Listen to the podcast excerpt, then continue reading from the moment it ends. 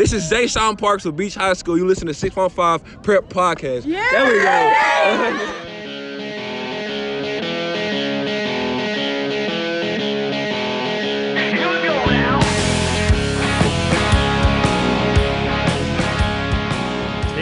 it's amazing how quickly that went. Yeah, yeah, it is. It, it, really seems like you know it was just a few weeks ago that we were. Uh, yeah, granted, it was eleven weeks ago or whatever that we started, but uh, it really seems like it was you know I don't say yesterday, but really recent. Feels like it was. Yeah, it really, really flew by. A really packed show for you guys this week as well. Um, Reese Patton from the Columbia Daily Herald will join us later on. Uh, we have several games to discuss from Week 10, which probably more than any week so far this year told us a lot about what we're fixing to see in the playoffs. And then at the end, as we always do, we'll pick 10 games and uh, or, or, try to pick 10 games, as, as most of you can figure out by now. But um, we do have to get on with it. So let's look back at a very, very competitive Week 10 from a lot of angles. We start in Shackle Island and Hendersonville for Beech and Gallatin. I, I called it our game of the year, and it pretty much lived up to it. Beech wins 14 to 10, and in a real defensive struggle. It really was. It was an electric atmosphere. Uh, 6,700 people there. Yeah. Uh, they were standing six, seven deep around the field. People were craning their necks just to get a glimpse of the game. This was definitely the game this uh, last Thursday. Yeah uh, I want to say Friday, but right. a lot of games moved up. Um, it really surprised me because going in, I thought Beech, you know, I thought you know Gallatin's defense was a story, but early on, Beech really kind of established that line of scrimmage. They gashed uh, Gallatin early with some you know stretch plays, things of that nature. But uh, Gallatin's got that bend but don't break defense, and um, you know they made stops. Beech went for it a lot on fourth downs it really, uh, you know, really was a, you know, a tough game. You know, Gallatin gets on the board first with the, the field goal. It really comes down to some big plays that were made and some mistakes that were made. Yeah, really, the, the mistakes even more so. Uh, there was a special teams mistake that really turned this game on its head because Gallatin had just returned a punt late in the third quarter. They fumble it away. Beech picks it up, and then they go on and drive about five minutes in the fourth quarter. And, and Jay Sean Parks has the game-winning touchdown from two yards out, then you know, Gallatin had another couple of chances, but they couldn't convert after that. Yeah, I, I point to that one and the long run that uh, Adrian Johnson had in the first. You know, he goes 64 yards. Nobody had really gotten a whole lot going. Gallatin mm. got. Uh, some good field position, got the uh, the field goal, but nobody really could get anything really going. And then they break that run, but the thing that got me was the penalty. Yep. Fourth down, they're holding them to a field goal. They get the uh, encroachment penalty. Yep. Gives uh, Beech the ball first and goal inside the inside the five.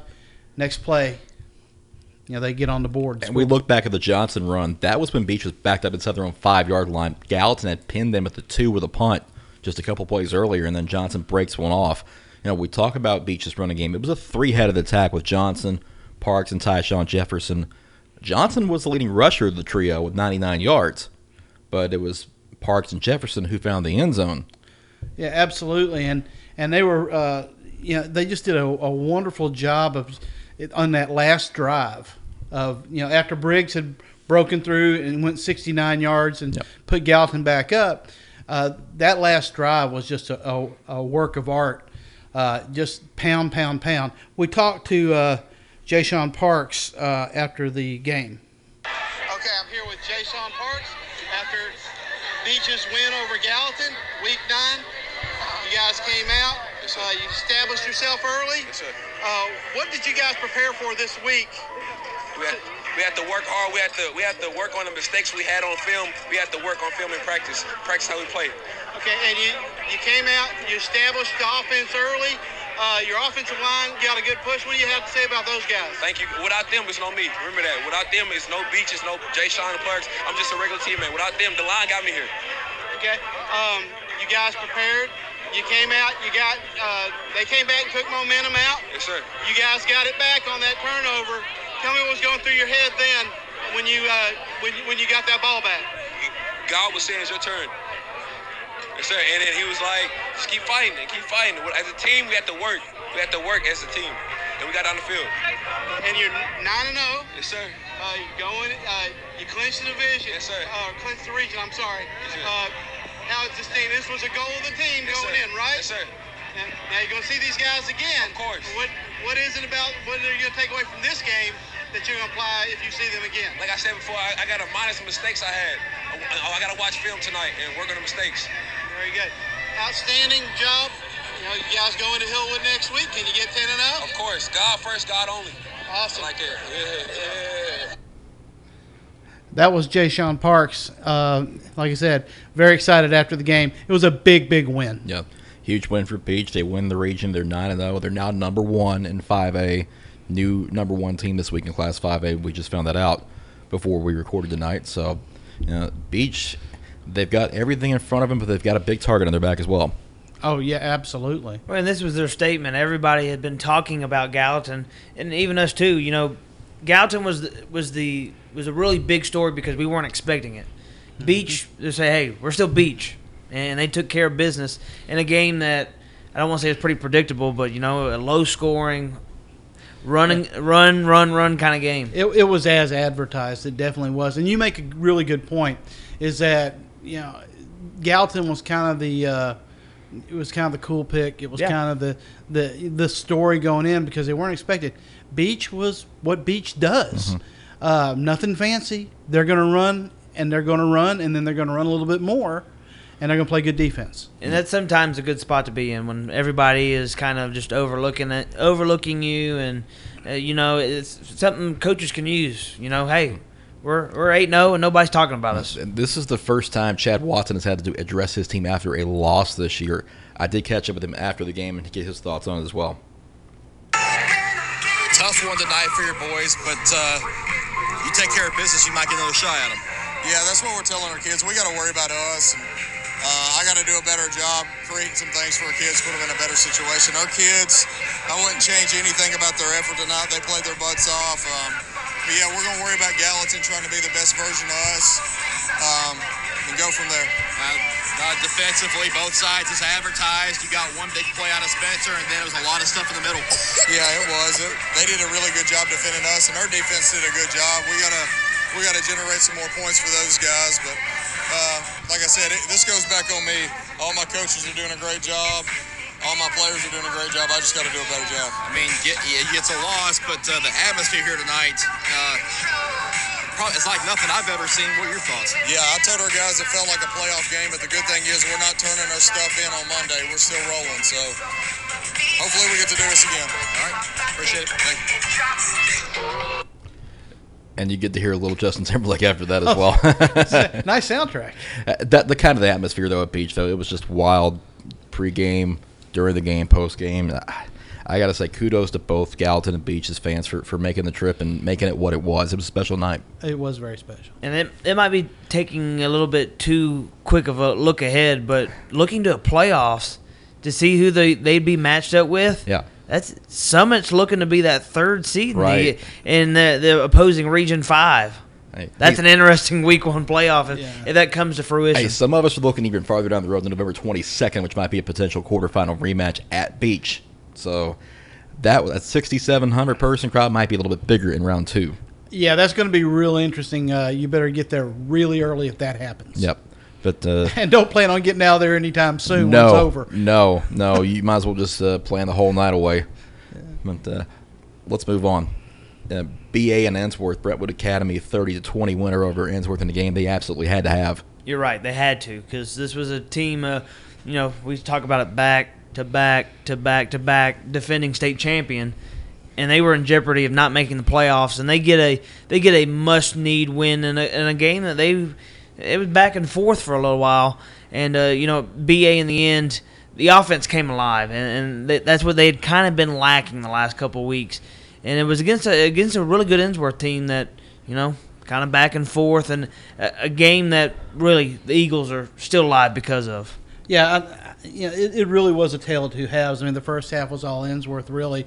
You know, Keyshawn Lawrence with that electric punt return, which I'd never seen the like. Everybody was just kind of waiting to down it, and he yeah, that I, every 99 out of 100 coaches will tell you leave that doggone thing alone. I would think his coach did as soon as he caught it. yeah, all I think is, yeah, nice run, Keyshawn. Never do it again. That's one of those no, no, no, no. Yes, yes, yes, yes, yes. exactly. And then you know he had that other catch and run, you know, but then they get shut out in the second half. You know, BA's defense shows up, and really they showed up all game because it was really one catch and run. Lawrence gets free, and then the punt return. What really uh, nailed it for me was the play of uh, Devin Curtis. You know, two interceptions. One of them really big there, stopping a drive. You know, he had that uh, touch and pass, and we'll talk about him later maybe. But um, it really, what he, you know, that play gave him the lead, the touchdown pass to him. It really kind of, he really kind of jump started everything, mm-hmm. really with his two interceptions.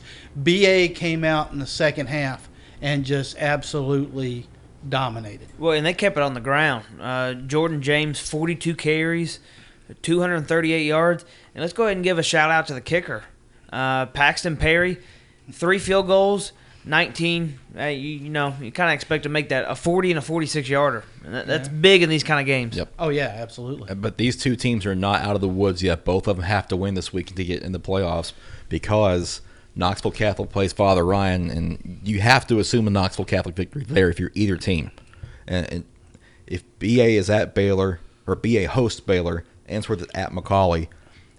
If Ensworth and Knoxville Catholic win and Brentwood Academy loses, Brentwood Academy's out. Mm. And for Ensworth, if it gets into a three-way tie, Knoxville Catholic gets in and Ensworth is out.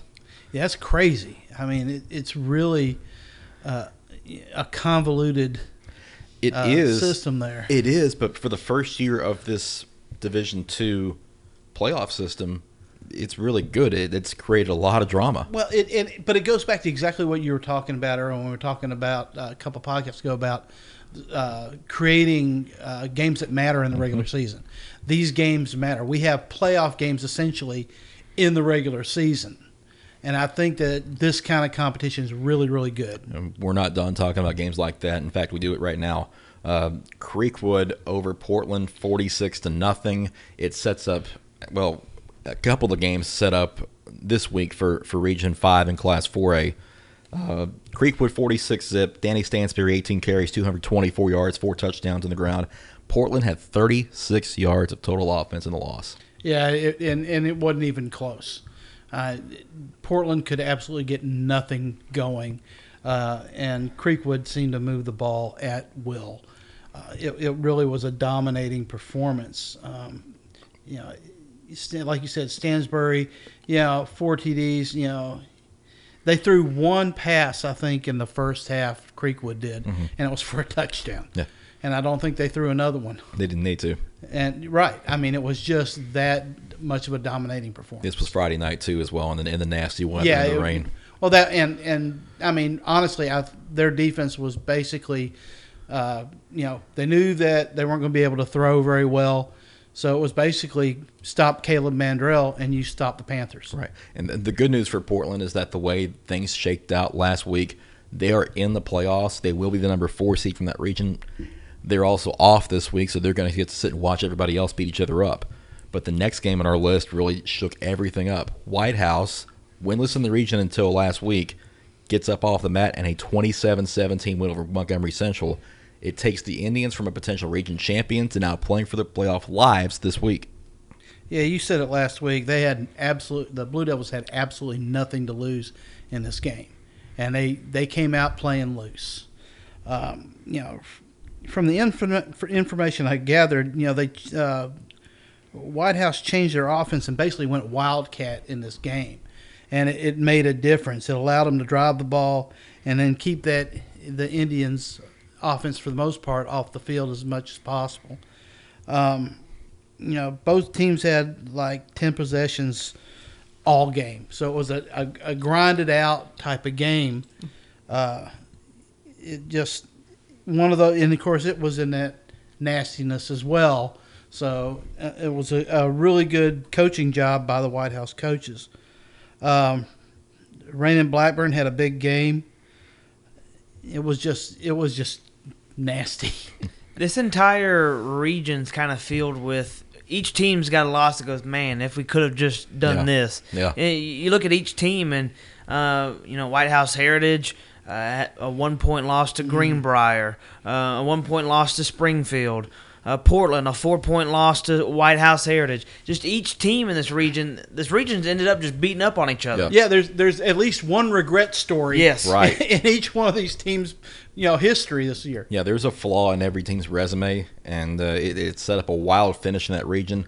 Montgomery Central, uh, LaKendry Sanders got pretty good numbers 37 carries, 218 yards, and a touchdown in the loss. But uh, Montgomery Central has to win over White House Heritage this week in order to make the playoffs, and that's going to be you know, that that may have the most drama of any game around.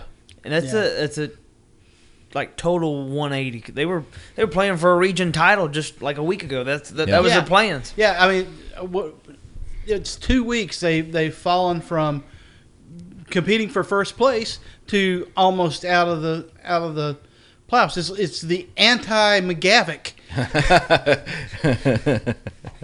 That, that's a good one. Yeah. That's a good way to put it. Yeah. I mean, yeah, they're, they're the absolute, absolute opposite. Uh, Yep. and they were cruising for a while in the regular season, and now they have to win, or else their season is over just like that. Mm, One of the uh, one of the better non-region games of Week Ten came over in Franklin. Franklin held on to beat Nolensville, previously unbeaten, 25-23. Uh, Nolensville you know, made some mistakes that just put them behind in this game. Um, they did turn over Franklin a couple of times in the red zone, so their defense was able to, to get stronger as the game went on. But you know, Guy Lipscomb had a, a, whale of a game for Franklin 32 carries, 124 yards.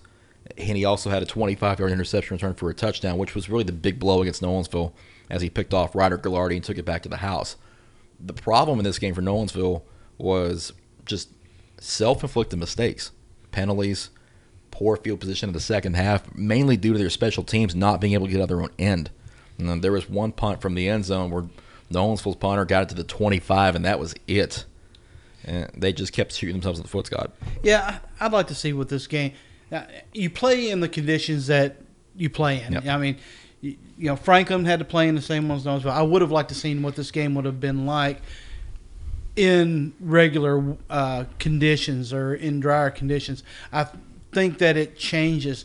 I think this is a game where Franklin was more suited to the conditions. One, two, they didn't make the mistakes Yep. they made mistakes, but they didn't make crucial mistakes Yeah. like a pick 6 You know, which in a two point game you just can't do. Yeah, Nolensville didn't get any points off those turnovers, and uh, we did see the Knights though their offense get a little bit stronger, especially in crunch time when they had to have the points. Ryder Gallardi, Tim Kuchris for the last drive, hook up a couple of times, and they, they connected for a score as time expired. Yeah, it was a two point conversion away, right? Yeah, Without seeing them, it just seems like this team is built on athletes, speed, and conditions like this just don't add up. I mean, we were talking uh, last week. Their defense, led by Kutris, who has seven ints. Well, when you play a play a team with a guy like Lipscomb who rushes it 32 times and most of it in the wildcat formation, you know, you're not getting many opportunities to, to play the pass. I think you know, and you hear a lot of coaches, especially it seems like in college ball, that you know this is a good time for a loss. I think for Nolensville to go play a 6A team like this against a Franklin team, and I think I've said this multiple times this year, they're just they're on the wrong end of a stick of playing a really good region. Franklin's a pretty good ball club that plays a lot of really other good ball clubs.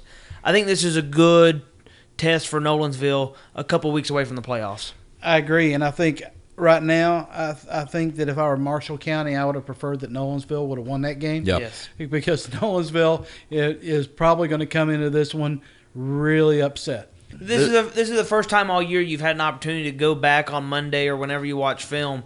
I mean, once you win, you could be like, "Yeah, guys, we could do this better." Hey, we won.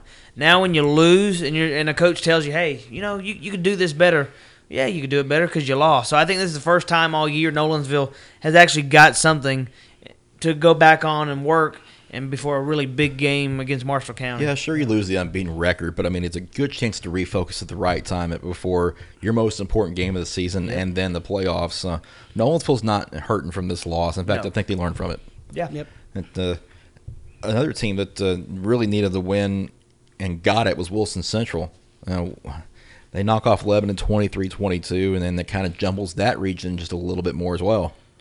Wilson Central somehow goes from fighting to get into the playoffs to potentially hosting a home playoff game. And this was kind of what I've been hearing. This game was kind of nicknamed the the, the battle for Oakland because whoever gets fourth place in this yeah, region, yes, it was, yeah, yeah. whoever gets fourth place in this region is going to Oakland. Um, battle, the battle to avoid. Yes, Oakland. yes. That is not much of a consolation prize, I'll tell you. No, no. But you know what, Wilson Central, props to them for keeping their heads up. Yeah. You know, they went uh, started four and zero, uh, lost the next four, and against a Lebanon team where this rivalry has really changed. The last couple years have been all Lebanon, and uh, head coach Chuck Gentry has really changed things around Lebanon. Uh, this year just hadn't been the been the kind of year the Blue Devils were hoping for. Uh, but props to Brad Dedman and Wilson Central because this is a this is a game that they, they really needed, and they uh, found a way to you know moved it to Thursday and uh, still got still got it done in the very end of that ball game. I mean, it went down the last minute. Yeah, a missed field goal actually doomed Lebanon right here. Missed a 27 yarder in the final 10 seconds, and then penalties. 11 flags for 94 yards against the Blue Devils. That that didn't help their cause, and then now they've got to win at Ross Rossview to get in the playoffs. Yeah, it, it it's been it's really weird. Finally, the one point, uh, the one point vic, uh, victory actually bites Lebanon this Yep. time. Uh, yeah, just too many errors and at crucial moments. One. you know, Lebanon playing behind the chains a lot. Uh, a botch punt gives Wilson Central the ball at their 17. Uh, you know, they score and uh, Wilson Central makes it 10 to 7. Interception at uh, the Lebanon 30 gives the Wildcats the ball. You know, they score with 45 seconds left to go up. Just mistakes that are not usually attributed to this Lebanon team. And of course, uh, they did play. I believe that uh, Breeze Copus, their quarterback, did not play in this game, so that may have affected some of their offense. But the mistakes, you've got to be able to avoid those. Let's pick a player of the week. You know, there's plenty to choose from. A lot of good performances. Uh, before we do, I want to mention three of our previous winners who had really big weeks. Fairview's Logan Nardozzi, 32 carries, 302 yards, and two touchdowns. JP2 quarterback Sawyer Watts, 8 of 11 passing for 288 yards and three touchdowns. Pretty efficient. And last week's player of the week, Kamari McGowan from Middle Tennessee Christian, 37 carries, 347 yards, six touchdowns, two two point conversions. So, Oh so big goodness. big weeks by some former award winners for our players of the week. Now let's get on to the ones that we have for this week, Scott. Uh, first one I have mentioned a few minutes ago, just because you know big players show up in big games. Devin Curtis, uh, two interceptions and a 19-yard touchdown reception that uh, gave uh, uh, Brentwood Academy the lead in their 30 to 21 over Ensworth. I've got Demarcus Johnson from Hunter's Lane, 23 carries for 265 yards and two touchdowns. Hunter's Lane is pretty much going to be in the postseason unless something goes wrong this week. I'm gonna go. I'm gonna stay in the Brentwood uh, Academy Ensworth game. I'm going Jordan James, 42 carries, 238 yards, and a touchdown. Creekwood's Danny Stansberry, we talked about him, 18 carries, 224 yards, and four touchdowns in their shutout win up at Portland. Uh, here's a name that uh, we've seen uh, before: Amari Jelks, 12 carries, 140 yards, four touchdowns, and one 56-yard touchdown reception in their 47 to 14 win over Overton. Springfield's Cavante White, 12 carries, 234 yards, and four touchdowns, and the Yellow Jackets will play for their region title this week as well. I have one more. Uh, Raymond Blackburn from White House, 25, 155, and three touchdowns, plus a passing touchdown. My last one is Logan Spurrier from Hendersonville. Had five total touchdowns, four rushing, one receiving. Now we didn't get total yardage numbers for him, but we do know his touchdowns were of 6, 31, 49, and the catch of 45. And I think he got a shorter touchdown later on. Yeah. So, Judge, I'm All let you have it. Uh, let's go with uh, White from Springfield. Cavante White from Springfield, 12 carries, 234 yards, and four touchdowns. He is our player of the week for week 10. So we've got one more to give in the regular season next week. And then all these guys that have won it again, we'll let them have another shot at it. If you're listening, you got one more chance. You got one more chance to win. Make it happen. And if you don't, if you don't hear any of your players on here, uh, make sure your coach sends the stats because that's how we get to nominate them. I mean, uh, yeah, we, we really really need those uh, uh, those statistics so we can do your team and your players justice. All right, that's it for our first segment. Uh, Columbia Daily Herald's Maurice Patton joins us after this. That you're listening to the Six One Five Preps podcast. Hey, just a reminder that Midstate Preps Plus is looking for you.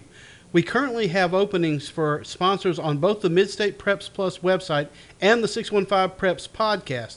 Contact us at midstateprepsplus at gmail.com for more details. Back here in the 615 Preps podcast, uh, got our guest this week, uh, Maurice Patton, uh, the Columbia Daily Herald, joins us this week. Uh, Mo, how you doing, bud? I'm doing well. How about you guys? Doing good, doing good. Uh, hey, big news for you last week. Uh, announced as a Distinguished Service Award winner by the TSSAA for the 2019-20 year. Congratulations on that. Thanks, man. I appreciate it. Definitely was unexpected, but it's nice. Yeah, Definitely. I mean, you've had a long and, and distinctive career, and very successful career. Uh, I, I, I don't want to put you on the spot with a, a moment that might define it, but uh, when you look back on your time so far, you know, what is kind of the whole history of your career meant to you? um, it's kind of tough to look back when you're still in the middle of it, but um, it's um, I tell you, Chris, when it kind of hits home how long I've been doing this when I start covering kids of folks that I've covered. And, um, you know, I, I, started in this in like um, 86 when I was still finishing up school at MTSU. So um, actually, I've been covering kids of kids that I covered for a pretty good while at this point. But uh, it's, um, I guess when I'll be out somewhere and, and somebody will walk up to me and they'll say you you wrote this story on me or something like this and and it was back in the early 90s or whenever it was and and to to know that um that I've made that kind of impact on folks it you know it's um it's kind of it's nice and considering all the places that you've covered high school sports I mean you started the DNJ. You've been in Franklin. And you've had your own thing. Now you're in Columbia. You were the Tennessean for a long time. I mean, you've been you've been able to see a lot of very very talented, very successful athletes. Uh, it had to be, just be a lot of fun to, to do all that.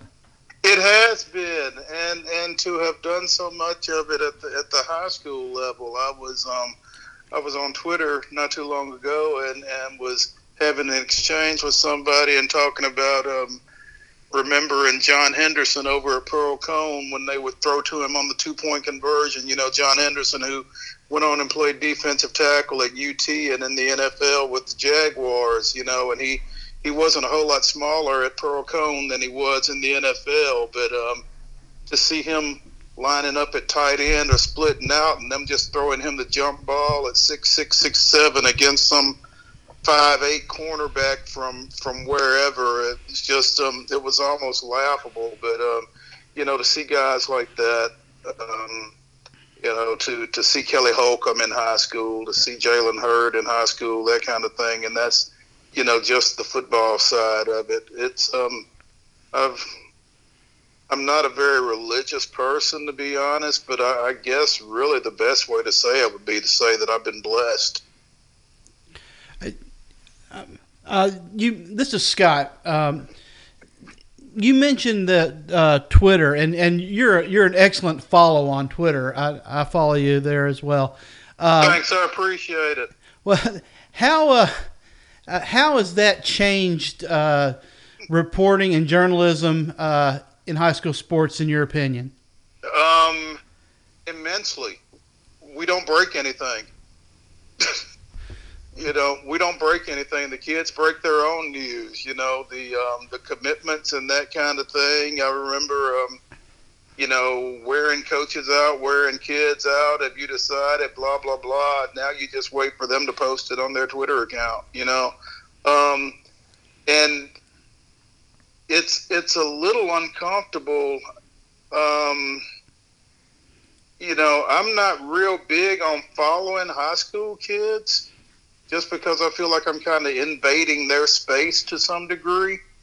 But um, but the the entire internet and the social media aspect of of this thing has has had a significant impact on on sports journalism at the high school level in particular. I think, and I mean, um, I guess to some degree, I probably benefited from it as well. Like Chris said, um, I had my own high school sports website for about a year and a half or so, almost two years, and and a lot of that was based on you know distributing it via Twitter and via Instagram and that kind of thing, getting that stuff out there.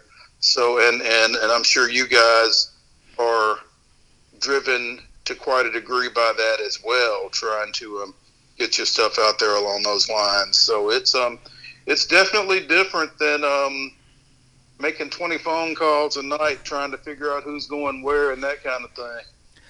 Well, being in Columbia now, you, you took over for uh, uh, Marion Wilhoit, a legend in, in, in, Middle Tennessee sports writing. Um, you know, you're not trying to fill his shoes, but I mean, when you come in behind somebody like that, you know, what's that mean to you to have a position like that in Columbia?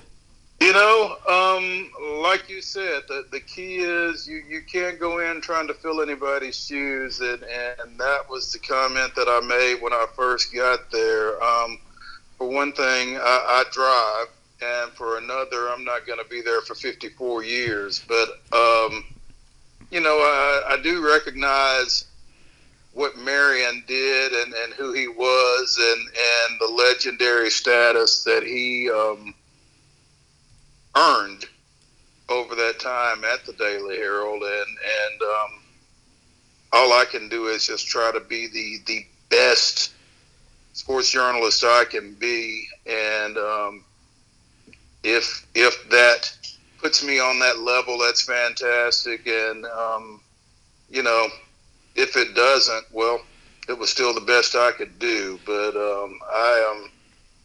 You know, there's a lot of great athletes, a lot of great programs down there, and we just try to cover them as as best we can. Well, let's talk about some of those programs now. I mean, with the playoffs a week away, and you've got mm-hmm. several teams in contention for playoff spots are already in. Uh, who's been kind of a surprise to you so far, given what you might have thought of them in the preseason? Um, I'll give you two um, Columbia Central and Columbia Academy, and, and they've been surprises in different sorts of ways because um, Columbia Central, we watched them in the um, in the Maury County Jamboree when they um, they couldn't score against Creekwood, and really kind of thought this this isn't good. And one, um, congratulations to Creekwood because um, I think while we were looking at man, maybe Central's not that good. Um, we were looking at it from the wrong from the wrong angle. Maybe Creekwood is pretty good, and they have been. Um, and so Central's kind of bounced back from from that and and done some pretty good things, even as recent as last Friday when they went down and um, and beat a pretty good Stratford team in the rain. So um, they have um, they have been pretty good, and they've got a big ball game Friday night against Shelbyville with with a chance with a win to get up to the number two spot in Region Five Five A. So um, so they've done a pretty good job, and Columbia Academy, you know, making the move to Division Two A and opening with Marshall County and Shelbyville on back to back weeks and, and losing and then continuing to lose, going 0 and 5 to start and then battling back to 4 and 5.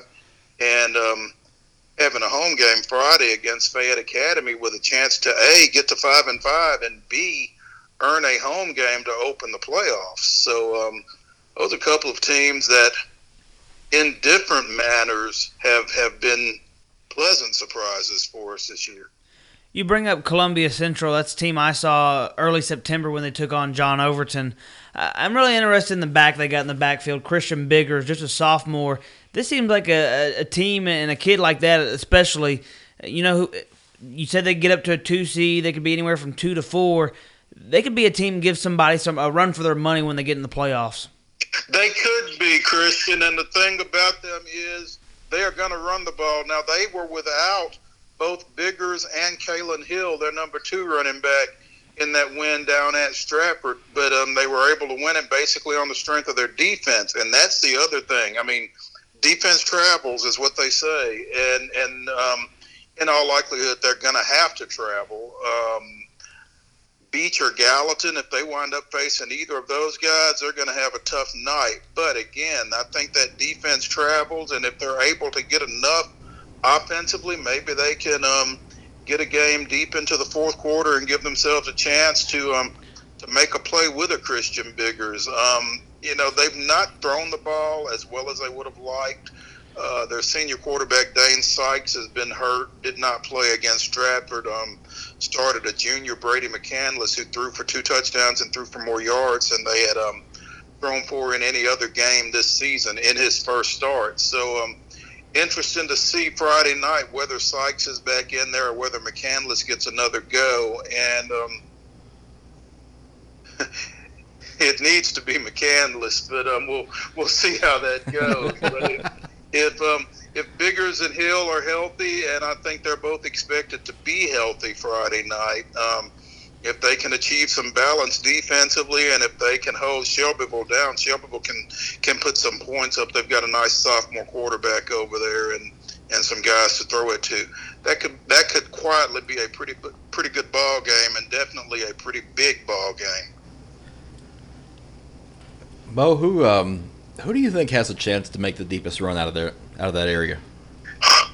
Um, define deep run. uh, um, I think if Columbia Academy gets the right draw, I think Division Two A is so um, evenly matched. I, I, truly think that's a case of anybody can beat anybody, with the exception of Nashville Christian, yeah. apparently. So if they can stay away from Nashville Christian for a little bit, um, you know, Friendship Christian on the other side is always scary because I've said for years I think John McNeal is one of the best coaches in the state. Um, I love his offensive approach, the way he examines the talent that he's got and adjusts to use it to um, to their best benefit. I've seen him win throwing it 40 times a game, and I'm seeing them win running it 40 times a game. And um, they are a team with a lot of tradition that can give you some trouble. But I think if they can stay away from Nashville Christian and if they can stay away from Friendship Christian, they got a shot to um, to do some damage. Again, um, Columbia Central, unfortunately, you know, if they run into a Beech or a Gallatin, they're going to have a tough time. I think just because both those teams are are so complete apparently and and playing awfully well and obviously playing with a lot of confidence right now. But um, if they can some kind of way get hooked up with one of the other teams out of that region, their their chances are going to be a lot better. And so um, those are going to be the two. I'm I'm not sure. Um, Mount Pleasant is going to probably wind up going on the road out of Region Five One A as well, and and six one A is tough from top to bottom, so they they could have a tough time, I think. And those are the three out of Maury County that have got that are that are probably playoff bound. Um, Zion Christian did not play a region schedule in Division Two A, so they will not be going to the playoffs. And Spring Hill goes to Lawrence County Friday night trying to win their first game of the season. They go into that game 0 9 for the second year in a row. So um, been some tough sledding for the Raiders this year. Well, Mo, I want to change gears uh, just uh, for a little bit. Uh, mm-hmm. One of the topics that has kind of been going around uh, in in our conversations has been uh, the issues that are facing teams that have numbers issues, mm-hmm. um, and the fact that it, it you know at what point does it become uh, untenable for a, a team to to to field to field a, an 11 man football team, and why aren't we seeing more teams move to eight man football? That's a heck of a question. Um, you know, I, I think I think I think people aren't exposed to eight man, and so I think they have a little bit of a um, look down their nose type attitude toward eight man football.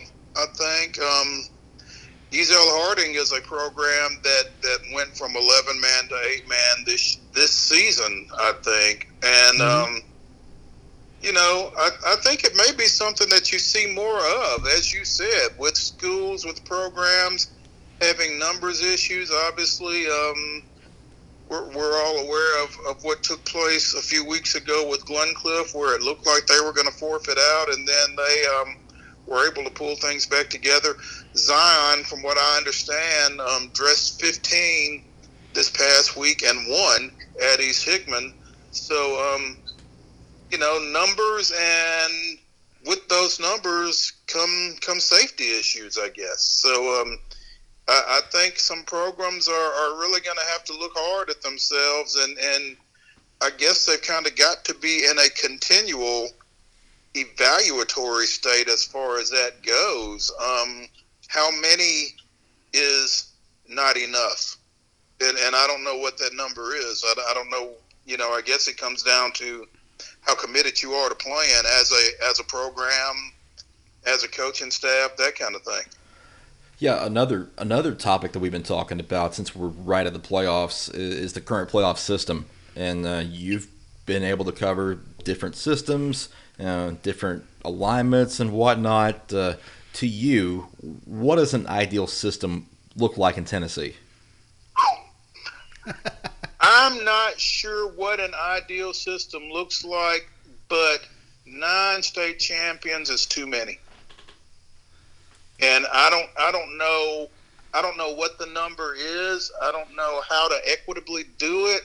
But I mean, when you've got 11 or 12 schools playing for a state championship as you do in Division Two AAA, some, something's wrong. I, I, I think as as Tennessee is constructed with the number of teams that just the number of football programs that you have, I just think nine state champions is too many.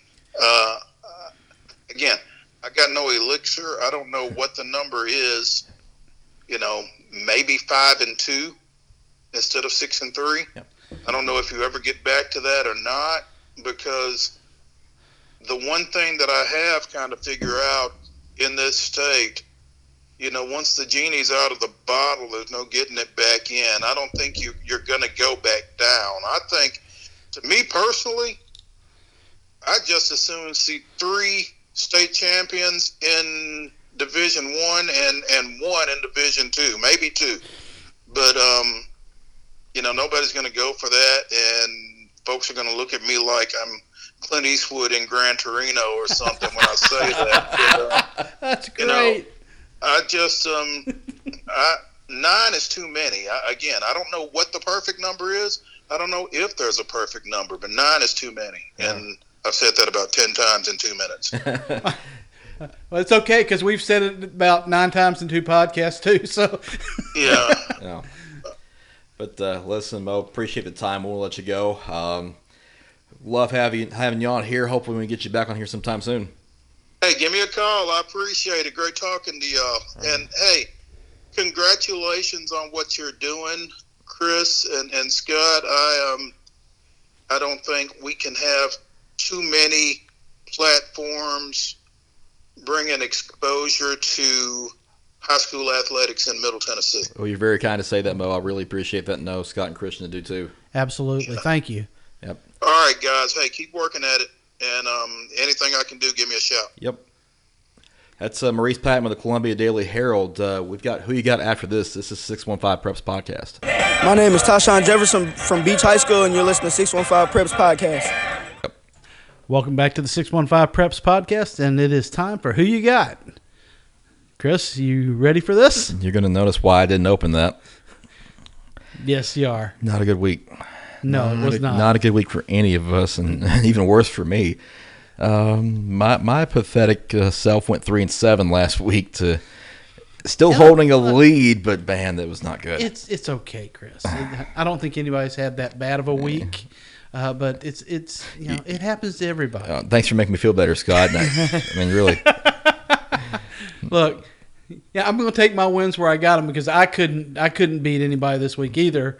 yeah, I was five and five. My record, you know, wasn't great. Everybody else was five and five. Everybody was average. I wasn't average. I was below average. Yeah, but I bet you if you look at that little, uh, you know, that little counter that you keep over there, uh, you'll find that you probably still have the lead. Well, where do we stand at right now? Yeah. Well, I, I do have a 65 and 35 record, but uh, Scott's pulled back to within four games at 61 and 39. Oh, but, he's, I can- but he's not in second place. The Twitter voters are in second people. place. The people. I expected to be behind the people. 63 and 37. They're two games back. Uh, Christian, you're at 58 and 42. Just a little bit of ground to make up. But hey, the playoffs are coming. There's time to make ground up. Yikes. So Hey, yeah, ma- I'll believe you. I'll go along with it. I, I don't expect another three and seven, but you never can tell. Yeah, it could happen any week. And this this past week was a rough one on all of us. The weather, I think, uh, some really good games too, and it was a tough week. And Yeah, Thursdays and Fridays and three o'clock games and all Uh-huh. kind of different stuff. yeah, But I mean, really, there were some toss-up games out there. I mean, really, I, I can think of three of the games that I think we all got wrong. Um, so But you got teams fighting for their playoff lives right now. That's Yeah. I think that's And- just a little motivation you can't count in. yeah, and, as bad as we feel, I can't think that we feel any worse than Montgomery Central feels after the upset that they had. and we'll get to them in just a minute. But we'll start first with one of those uh, region championship games, CPA at FRA for the Division Two Double A Middle Region title. And this one, has been building this for a couple of weeks. This is the stage CPA loves. They're 3 and 0 in region games, and they're 0 for non region games. Uh, on the road here at FRA, since they've been in the same region, 2 and 0 uh, CPA is over FRA, and I'm going to go with CPA in this one. I think that they've built all year long for it, and I just, you know, that's it's just how it's been. Yeah, you stomped all over my lead. I, I, I had uh, CPA. All they do is win in their division. I, you know, FRA actually has been, you know, they've been just quiet, cool. Yep. They they really been doing. it. Sean Casey and crew, you know, they can grab a home game here, possibly first place in the region, with a win. I think an Lipscomb loss, if uh, my math is Yep. correct, and I don't do math well. um, but don't let that three and six record fool you. Cade Law can sling it, and this team makes its bones run the ball. They put up 138 on Independence, 154 yards on Ensworth, 218 on BGA, 274 on Lipscomb. Uh, and last week they put up 334 yards on Goodpasture. This is a running team that has all kinds of offense. I believe in Ingle Martin here. I'm going CPA. hmm I was done looking at CPA's overall record several weeks ago. I'm not about to bring them in back into play now. I think the Lions, after their tough start because of their schedule, have, like Christian said, they've built toward this, and they're in the right place right now just because they were working on it from the very get go.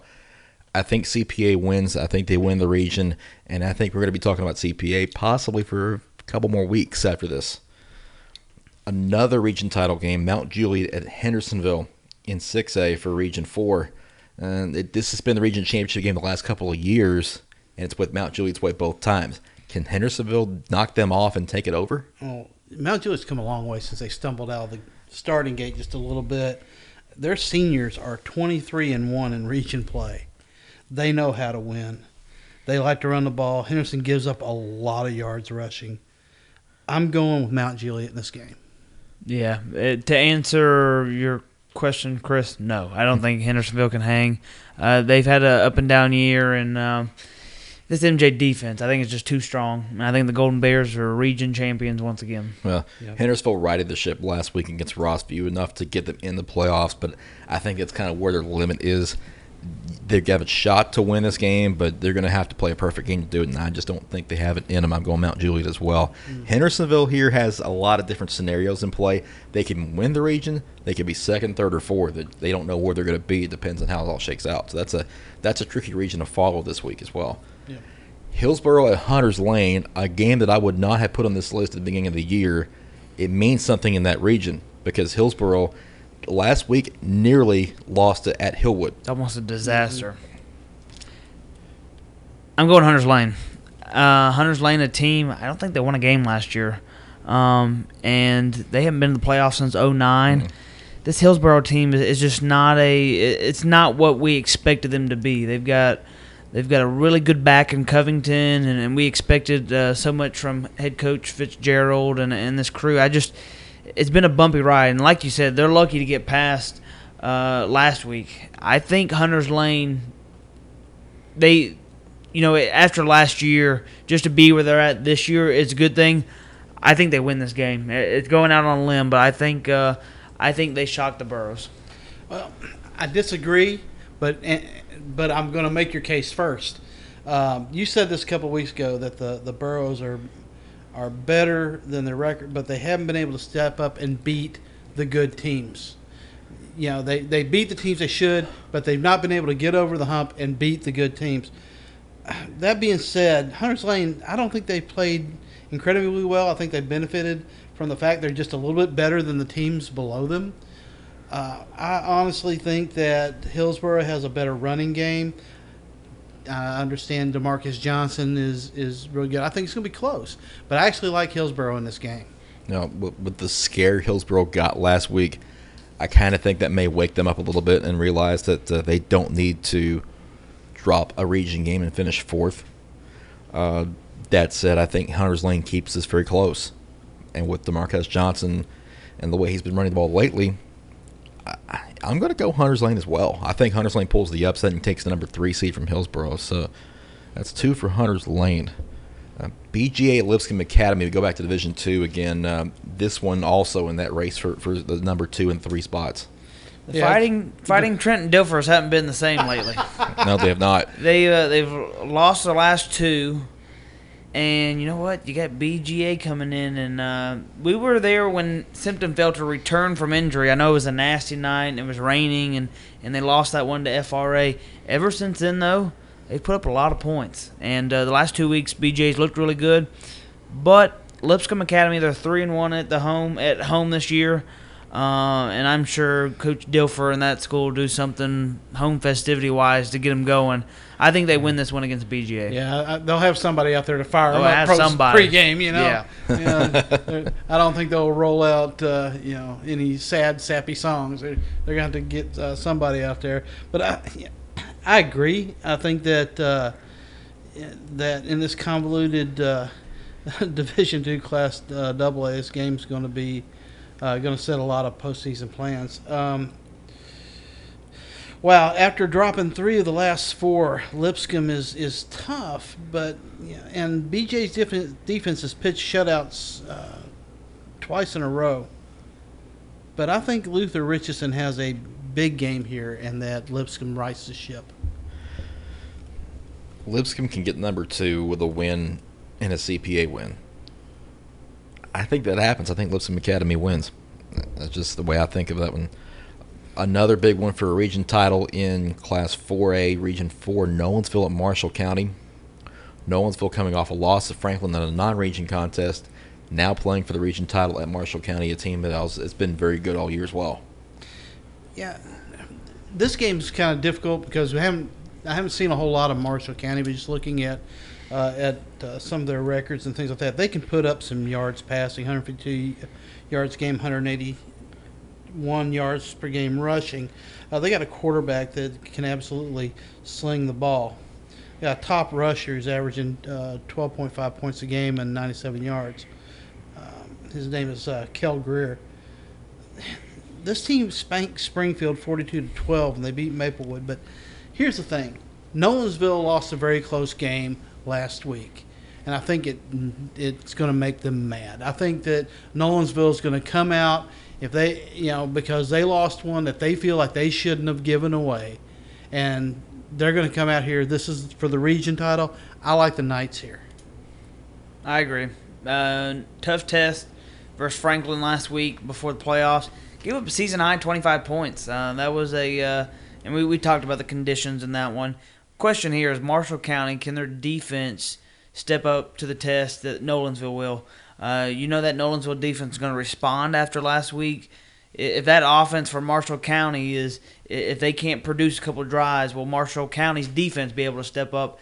And I, uh, I'm going to side with the Knights. I think they get back on track and uh, win this region title. I think just from seeing Nolensville in person last week, I think they are they were really close to pulling that out, just a couple of mistakes away from that. Um, they're going to be refocused after the loss. I, I just believe that you know eh, when you come off a loss like that to basically end your chance of a perfect season, now you've got to really look at yourself in the mirror and say, all right, now who are we? And I think it won't take them long to figure that out because when you're playing for a region title, you better figure it out really quick. I think Nolensville does that, and I like the Knights to win that game as well. Um, White House Heritage at Montgomery Central. White House Heritage two one point losses to region opponents this year, and we talked about this at the beginning of this uh, podcast about just the different. This entire region has that at least one or two losses where you go, man, if we could have beat them, if we could have beat them. A lot of shoulda, coulda, wouldas, and especially for Montgomery Central. Uh, thought they'd be playing for a region title this week, and that's just not the case. But I think Montgomery Central, knowing what's at stake and knowing what happened a week ago, they've got to. I mean, it's it's do or die here, and I think uh, the Indians uh, respond after last week and get a win. Yeah, Patriots against Indians. It's like a game out of the 1700s. Back in the French and Indian War. Um, no, uh, yeah, I, I, agree that uh, uh, that uh, Montgomery Central defense is going to be the key to this game. They gave up, uh, you know, 156 yards to Raymond Blackburn for White House last week out of the Wildcat. White House has a running back in Parker Deaton that can absolutely play. Uh, this is a really, really tough game for me. I think that uh, I think that in a normal sense, Montgomery Central should be on paper the team to win this.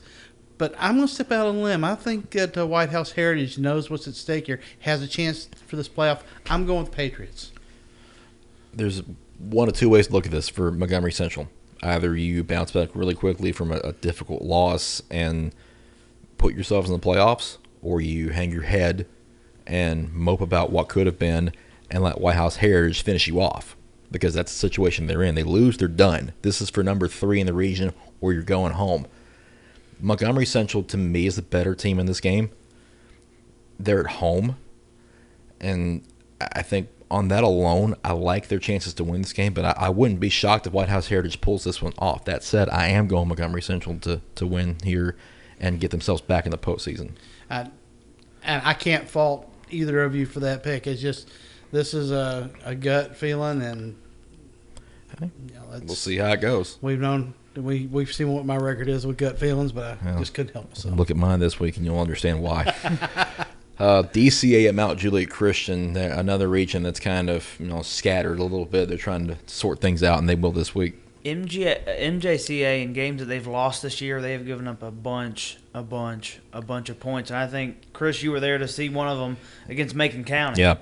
Uh, they've given up 51.6 points per game uh, in the games that they've lost this year, and they're just they win against DCA last year for the first time, and I think a long time, or maybe even forever. I think DCA responds this year. They go to MJCA. I think they get a win in a uh, in a in a game that uh, will really solidify uh, a really good year for DCA. Yeah, it's a three-four game for these two. One of them's gonna be three and four. Well, I, I, agree with Christian. I think that DCA's defense, uh, from what I see, only allows about 8.2 points per game in the region. They only gave up 22 to Friendship and only 10 to Middle Tennessee Christian. And then they played FRA tough. They put up 42, uh, 24 points. Excuse me. I'm going to take the Wildcats on this one. Hmm. I think we always say defense travels. And and to that point, DCA's defense is going to have to travel this week and get the job done. I like them to do that here, and I think DCA will – will take that number three spot away from Mount Juliet Christian. A battle for number two in 6A Region 6, Independence at Ravenwood.